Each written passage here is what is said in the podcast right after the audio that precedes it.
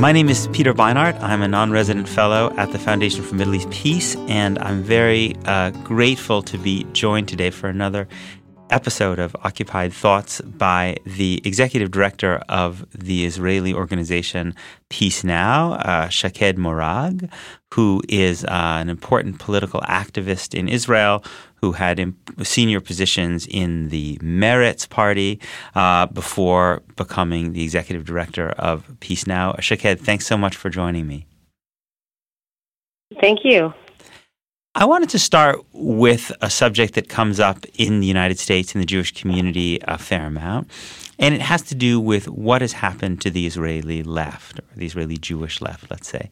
So, one thing that people say a lot in the United States is, well, the position of the left was discredited by the Second Intifada and the Gaza disengagement, that uh, Israel made these good offers to the Palestinian, to Yasser Arafat, which was rejected, and then the Palestinians launched the Second Intifada, and then Ariel Sharon withdrew the settlers from Gaza, and Israel got rocket fire. So Israelis saw that the agenda of the left didn't work, was bad for security, and they've turned to the right and so the left deserves what it got if it's no longer as strong in Israeli politics as it once was. And as an important figure on the Israeli left, I wanted you to talk a little bit about what you think has happened and what you think are the reasons that um, parties of the left, like Meretz, for instance, don't have as much strength today as they did back in the 1990s. Uh, okay, th- that's a big question. we keep asking it in Israel, like, what's the problem of the left? And every now and then someone comes and says, I found it. This is the problem of the left. Let's mm. solve everything and then we'll be in uh, power again. So, like everything else, it's complex. I'd want to um, challenge what you said before about the agenda of the left wing being uh, uh, tried and failed. Mm. Um, I'd like to argue that some of the uh, uh, what is uh, called as left wing uh, agenda was actually led by right wing leaders, mm. so that it if if we would uh, uh, do it, we do it differently. Mm-hmm. For example, the disengagement from Gaza. Mm-hmm. Um, when when it was put on the table by uh, Ariel Sharon. Mm-hmm. Uh, Peace Now was in a big conflict whether to support it or not because it was actually a unilateral step uh, without negotiations, without um, any uh, uh, peace involved in it. It was a, a step that was mainly military and and uh, inner Israeli that the Palestinians the Palestinians had no say in it. Uh, and I would argue that if uh, we do it bilaterally, the situation in Gaza today uh, could have been much, much better um, without this vacuum of power into which the Hamas got in. But generally speaking, can I can I just stop you there? Can I just Shaked? I want to just ask you to ex- uh, elaborate, explain a little more because you're making a very important point that I think is not often understood here in the United States. Why do you mm-hmm. think the consequences of the disengagement were different because Israel did it unilaterally without a negotiation than they would have been had there been a negotiated agreement with the Palestinians? So. Um, Israel is looked at Gaza Strip as they usually look at the entire um, West Bank and the occupation as an Israeli matter mm-hmm. that should be decided by the Israeli people and then uh, um, also uh, taken into action by us. But if you don't pay attention to what the consequences are on the other side, then sometimes you leave chaos behind you. And I think that the, uh, the um, most important thing about a withdrawal is to make sure that there is someone else taking the the charge and the responsibility after you leave. Um, we saw it, in, for example, in the peace agreement with Egypt, that Israel withdrew from a huge uh, um, territory, the Sinai um, uh, desert, and the Egyptians took over the land and were, from that moment on, in charge of maintaining the, the security there and also keeping Israeli side safe. And it worked. For 40 years now, this uh, treaty um, is maintaining the uh, border between Israel and Egypt a safe border. And you can see that this not this is not the case neither in Lebanon, from which we withdrew uh, unilaterally, nor in Gaza. Because uh, if you held the power and then you leave your position, there is a vacuum of power to which someone will enter, and it will not necessarily be done in a democratic way, and it will not necessarily have the means uh, of, of maintaining the situation stable. And we saw that Hamas took advantage of that situation. Although they were elected democratically, they took over the power uh, in the Gaza Strip uh, uh, violently and kicked out the representatives of the Palestinian Authority. And from that moment on, they are the the the force that runs the situation there, and it's not for Israel's best interest. Uh, so if Israel would assure that before uh, withdrawing from the territory, that there is a stable and someone you can talk to on the other side that takes the the, um, the position of power from the Israeli hands, uh, the situation today with Gaza could have been totally different. Um, that's great. That's a very, I think, a very, very valuable insight. Um, um, I diverted you off a little bit, but you were just talking before more broadly about the evolution of the Israeli left. Hmm. So the same, Gaza is a very, very clear uh, case of of not uh, um, executing uh, the left wing suggestion for uh, peace with the Palestinians, but also the Oslo Accords were not fulfilled in the way they were meant to. Uh, I just yesterday visited um, Palestinian village uh, that were, was attacked. This is off the issue also, but it was attacked by um, uh, terrorists from the settlement nearby, and we went there to to show solidarity. And they talked with us about their expectations for the occupation of the West Bank to end back in '98, because this what this was what the Oslo Accords uh, uh, mentioned, a five years process. And this process never ended. So when the right wingers come to us and say Oslo failed, they cannot blame the left wing for its failure because the, the the person that was in charge of executing the accord was elected in 96 is Benjamin Netanyahu, and he just didn't want it to work. He did not want to end the occupation over the West Bank which is in general what we suggest. So uh, I'd say that uh, on, on, the principle level, I still believe that the two-state solution uh, that is the, the let's say the, the main goal of the peace camp in Israel is still the most viable solution and the most pragmatic one on the table. But for us, for the for the activists, um, the situation also has deteriorated because we, uh, especially in the last decade, we've entered into a corner of eternal opposition. Uh, we are the ones that don't have uh, almost any expectations from the right wing government, especially the last one, led by Netanyahu. We don't have faith in him as a, a truthful leader that will lead Israel to peace. So we find ourselves acting as a civil society in different politics. We we go straight to the people, we go to the media, we go to the international community, and we don't see the Israeli government as someone we can go to uh, with our uh, demands. And hopefully, we'll maybe elaborate on that later, but hopefully we're going to face now a paradigmatic change in our in our methods of action because we're going to have a different government to which we can go.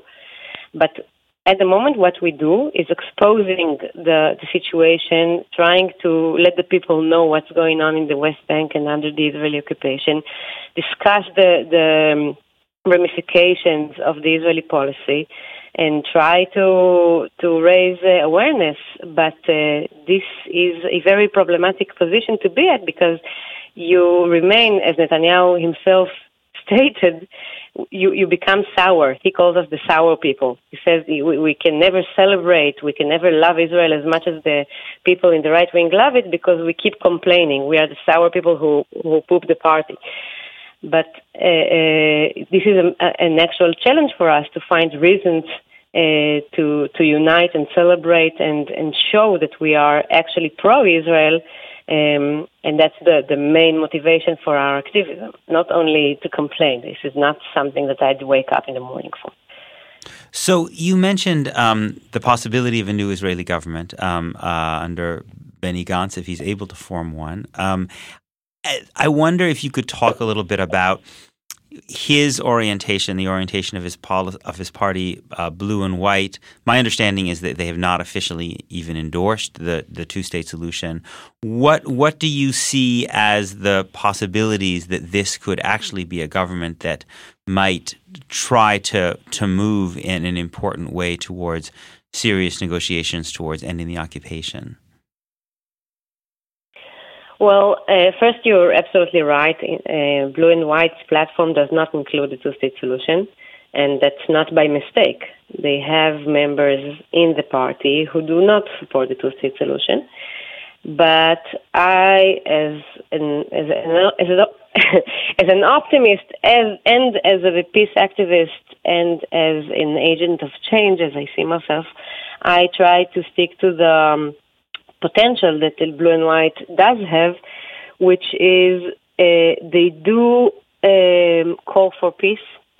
They do see themselves and Israel's best vision as um, Israel as, in, in, as a democratic state. And they do understand that maintaining the occupation and even uh, making it um, uh, um, not temporary anymore, uh, or in other words, annexation, is something that will destroy Israel's character as the Jewish and democratic state. Uh, both, by the way, it, both uh, uh, the, the Jewish part and the democratic part of its definition. And that's why they do oppose um, annexation. We did ask them that before the elections.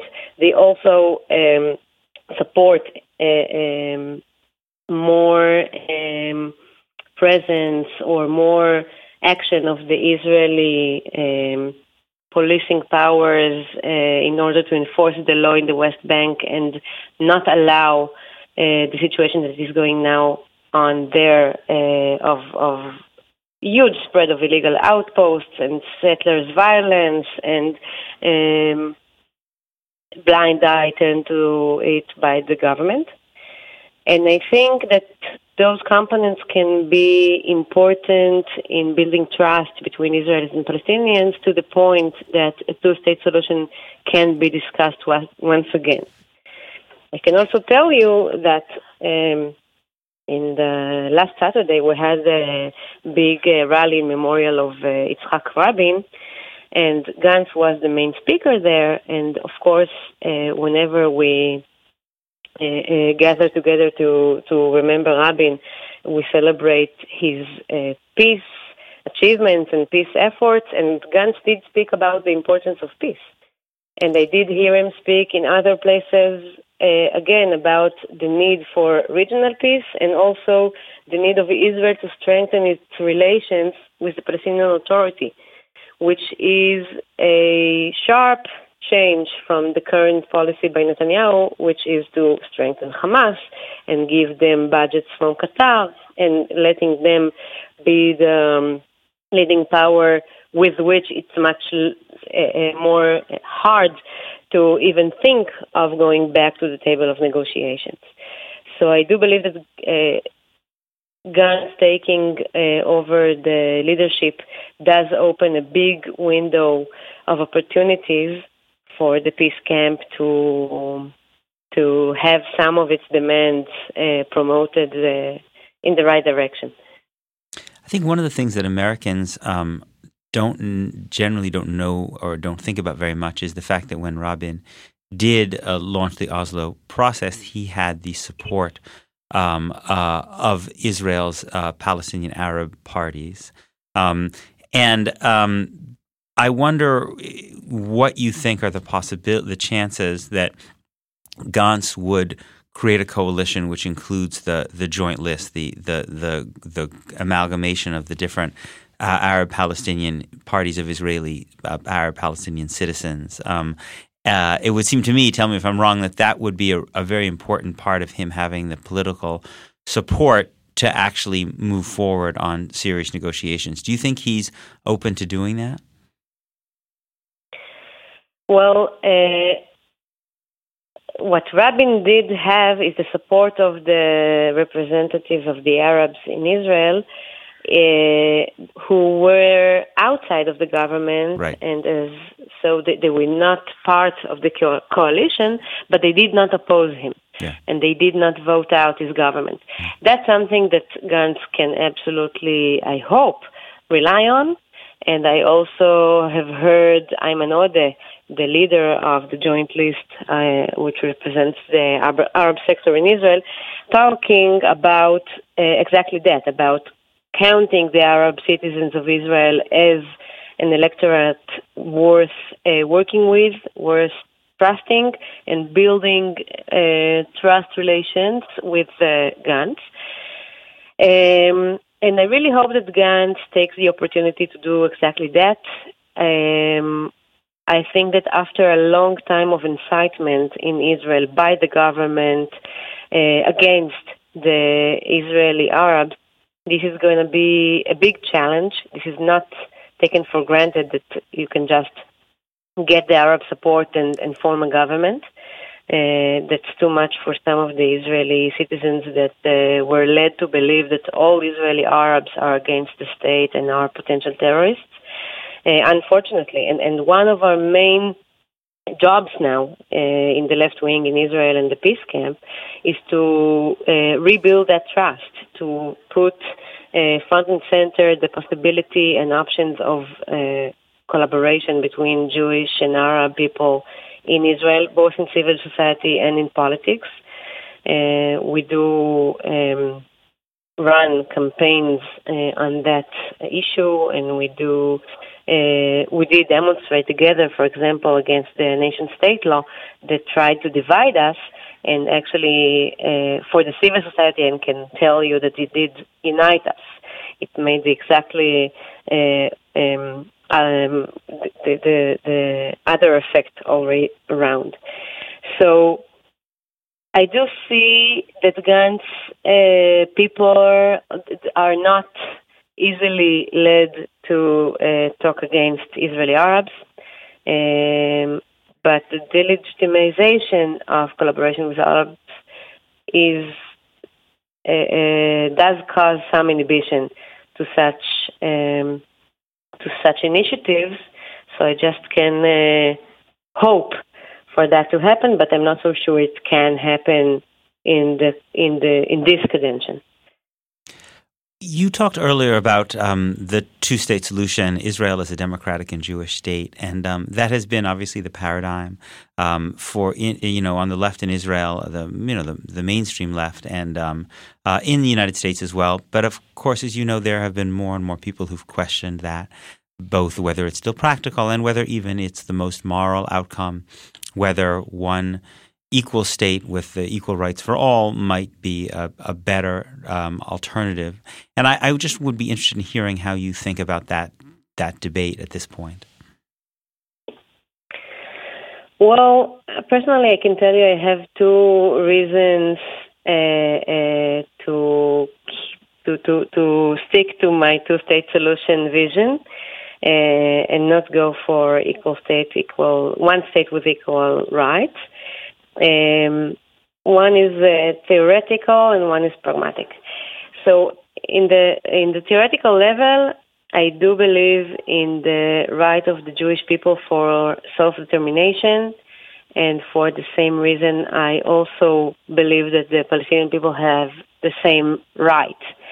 And I uh, don't think that um, that in in a framework of one state, uh, both people can live happily ever after. I think it will uh, uh, drag us to constant battle between the two people over that uh, uh, right of self determination.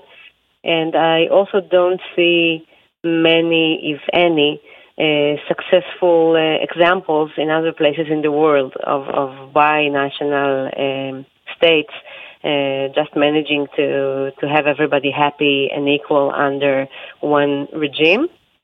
And the most pragmatic, uh, uh, answer that I, I, I, believe in is that, um, well, some will say that we already have one state because Israel is uh, uh, has the power over the entire land between the Mediterranean Sea and the Jordan River, and of course uh, we have sovereign Israel, which is uh, mostly democratic and Jewish, and then we have the West Bank, over which Israel's uh, uh, authority is military, but still Israel is, is the highest authority there without uh, international recognition, without uh, formal sovereignty. But we are there and we impose our regime on the Palestinian people who do not have equal rights. And uh, there are some voices in the extreme right wing in Israel who call for annexation of some or the whole territory. And frankly, I don't believe that we can just convince them to have one state with equal rights. I think that even the right wings, not only the, the moderate left or the mainstream left, but also the moderate and mainstream right, prefers a two state solution over a one state equal rights solution. So if you uh, um, tell the people not what is possible now or what is, uh, uh, if you have the proper partner or you have the right uh, circumstances to, to go back and negotiate and uh, reach a solution. But for the long term, the vast majority in both sides, by the way, but I can tell you more about Israelis, is still pro two states one way or another. They don't want to give the Palestinians the equal right in the uh, state of Israel, and therefore I'd rather uh, go the short way and end the occupation with the solution that most people support and not wait until everybody is convinced that equal rights should be given to everybody and let's try this theoretical uh, and very nice utopic vision, but in the meanwhile we'll maintain the occupation for another some decades because that is the time that I believe it will take to uh, implement a one state equal rights solution. So this is my more pragmatic way to see situation and, and support the two-state solution. So I, I very much agree with you, but I'm going to play just devil's advocate a little bit and, and, and throw out a couple of arguments that I hear from people who take an opposing view. One, which you hear from Pal- one which you hear from Palestinians a lot, is that um, that they should have the right refugees and their children and even grandchildren should have the right to return, that it was unjust that they were forced uh, from their homes, and that it is, a, it is an important right to be able to return, regardless of whether that threatens the Jewish majority and changes the character of, of Israel, and that regardless of whether there's a two-state solution or not, uh, it's not it's not unjust to demand that Palestinians abandon the right of return so that Jews can have a, a Jewish majority. How do you think about that question? Well, uh, in in the theoretical level, I totally agree with the need for recognition of the right of return. But then the implementation can be of many forms, and this is uh, um, one core issue uh, that um, on which uh, not only bilateral but multilateral agreement can be a really a really uh, a good way to solve. Um, when I uh, met Abu Mazen, Mahmoud Abbas, uh, a year ago. I talked to him about that exactly. And he told me what i w- I've heard before that the uh, leadership of the Palestinians understands that Israel cannot absorb the entire uh, amount of Palestinian refugees that is now uh, outside of Palestine. And uh, because it threatens its uh, uh, character and its existence, and therefore they can agree with different forms of recognition, compensation, symbolic return of a certain number, return to the Palestinian territory but not to the Israeli one. Um, by the way, one state solution with a full return can really put a threat over the existence of, of Jewish people in Israel. But if the Palestinians return to a Palestinian state, that's totally fine for Israel. So uh, there can be what, I, as I said, symbolic return compensations, and also uh, regulation and and and uh, improvement of the statuses of the refugees that are now outside of Palestine, and uh, what they really, some of them, what they really want and need is to be able to live their lives where they are. So getting them from the status of refugees to citizenship in another state that can be also party to the agreement. Um, so I think that the issue of refugees is is almost solved in that matter because I know that the, the uh, leadership of the Palestinians uh, is offering a solution that Israelis can accept. So the other argument, which I'm sure you're very familiar with, is that uh, even if the two-state solution were a good idea or had been a good idea, the the settlements are simply too large, too deeply entrenched now to ever really be able to relocate enough settlers to be able to create a viable Palestinian state. Um, how do you respond to that? Well, um, look, in the in the beginning of the 90s, Israel absorbed a wave of immigration of 1 million Jewish people who came from uh, the Russia and the states around Russia. And it managed, Israel managed to give everybody for the long-term housing, uh, um, to absorb them into the uh, working uh, labor market and to the system of education and everything else. We're talking here about a much smaller number of between 100,000 to 150,000 people who already are Israelis, speak Hebrew, are socially uh, uh, connected to Israel, and most of which they they work inside Israel. They just go to sleep on the other side of the green line.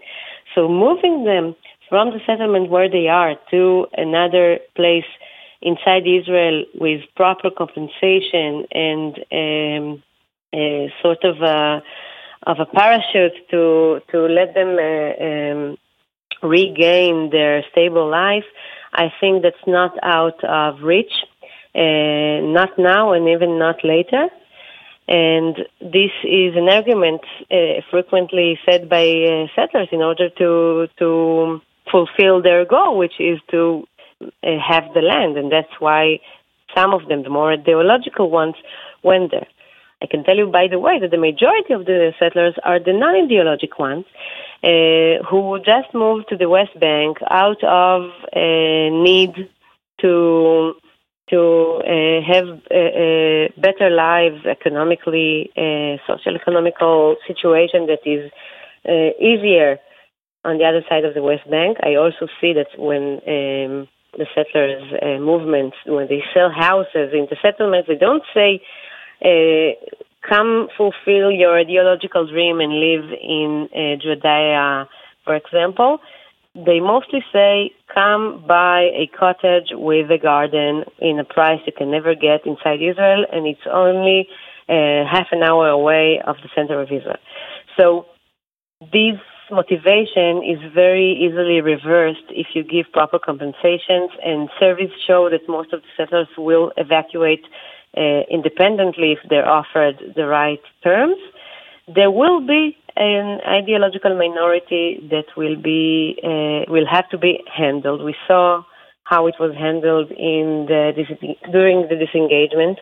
Hopefully, we can uh, um, learn and do it better this time. But it's certainly uh, um, feasible, and it's and by all means it's more practical than keep maintaining the occupation over the West Bank over almost 3 million Palestinians. I mean, moving the minority of settlers, by the way, most settlers get to stay inside Israel in most of the, of the programs for two-state solution um, if we have land swaps with the Palestinians because the biggest settlements or the settlement blocks are close to the Green Line and can be annexed to Israel as part of an agreement. So, so, so, so relocating the, the minority of the settlers is not as big project as maintaining the occupation forever and uh, forcefully controlling people who don't have equal rights. I mean, the the insanity is maintain the situation as it is. It's not so insane to move Israelis back to Israel. Shaked, I wanted to ask you one last question. Um, one of the things that always intrigues me about uh, activists in Israel who are fighting for Palestinian human rights and Israeli democracy is what it is like on a day to day basis to be involved in a struggle when you know you're surrounded by a society in which most people really see things quite differently. Um, there, you know, not many Israelis, d- Jews go back and forth to sp- into the West Bank to spend time with Palestinians, to, to work with them, to try to protect their human rights like you do. And I'm just wondering if you can talk a little bit about what that experience is like to be uh, an Israeli. Obviously, there's been a lot of attacks on Israeli peace activists and human rights activists. What it's like to be an Israeli peace and human rights activist in in Israel today. Well, as I told you, the last decade has been very tough to be a leftist because the government of Netanyahu was the main force of delegitimization for our work and position. And uh, also, uh, there was legislation against us that really narrowed the space in which we can be active. Um, sorry for the noise. It's okay. And um, mm, but but uh, uh, first, we are very uh, um, we believe in what we do, and that keeps us uh, active and truthful to our activity. We support each other, and whenever an organization is attacked by the government or by the right wing, the other organizations stand. Um, by them and support them so that we uh, gain a stronger civil society. And I can also tell you that Peace Now is an example of an, an organization because I think thanks to its uh, uh, long years of activity, is really, really hard to, to delegitimize. We are 40 years uh, uh, active by now. And Therefore, we are invited to mainstream forums. We do talk to children, students very often. And uh, one of the most important uh, um, outcomes of those interactions is that people get to um, to question their con- con- their their uh, um, position on the left wing because they see an actual uh, activist that looks and sounds like them and speaks uh, uh, in a very logical way and uh, often sentimental way and moral way of why we do what we do. And people very easily identify with it. The the gap, I believe, is in the um, exposure and platforms that we get uh, to talk to the Israeli people. Because once they meet us, they uh, usually like us and connect to us and believe in our ideas and then they say okay so why don't you talk more mm-hmm. and why don't we talk more because we we are not given resources we're not given uh, time in the media. Uh, it's a it's a common concept that Israeli media uh, is leftist. And I'd argue that it became very much uh, right wing during the um, last years, and it's not uh, taken for granted that we even get the opportunity to, to be heard. Shaked, thank you so much for spending this time uh, with me, and um, good luck in all of your future work. Thank you, Peter.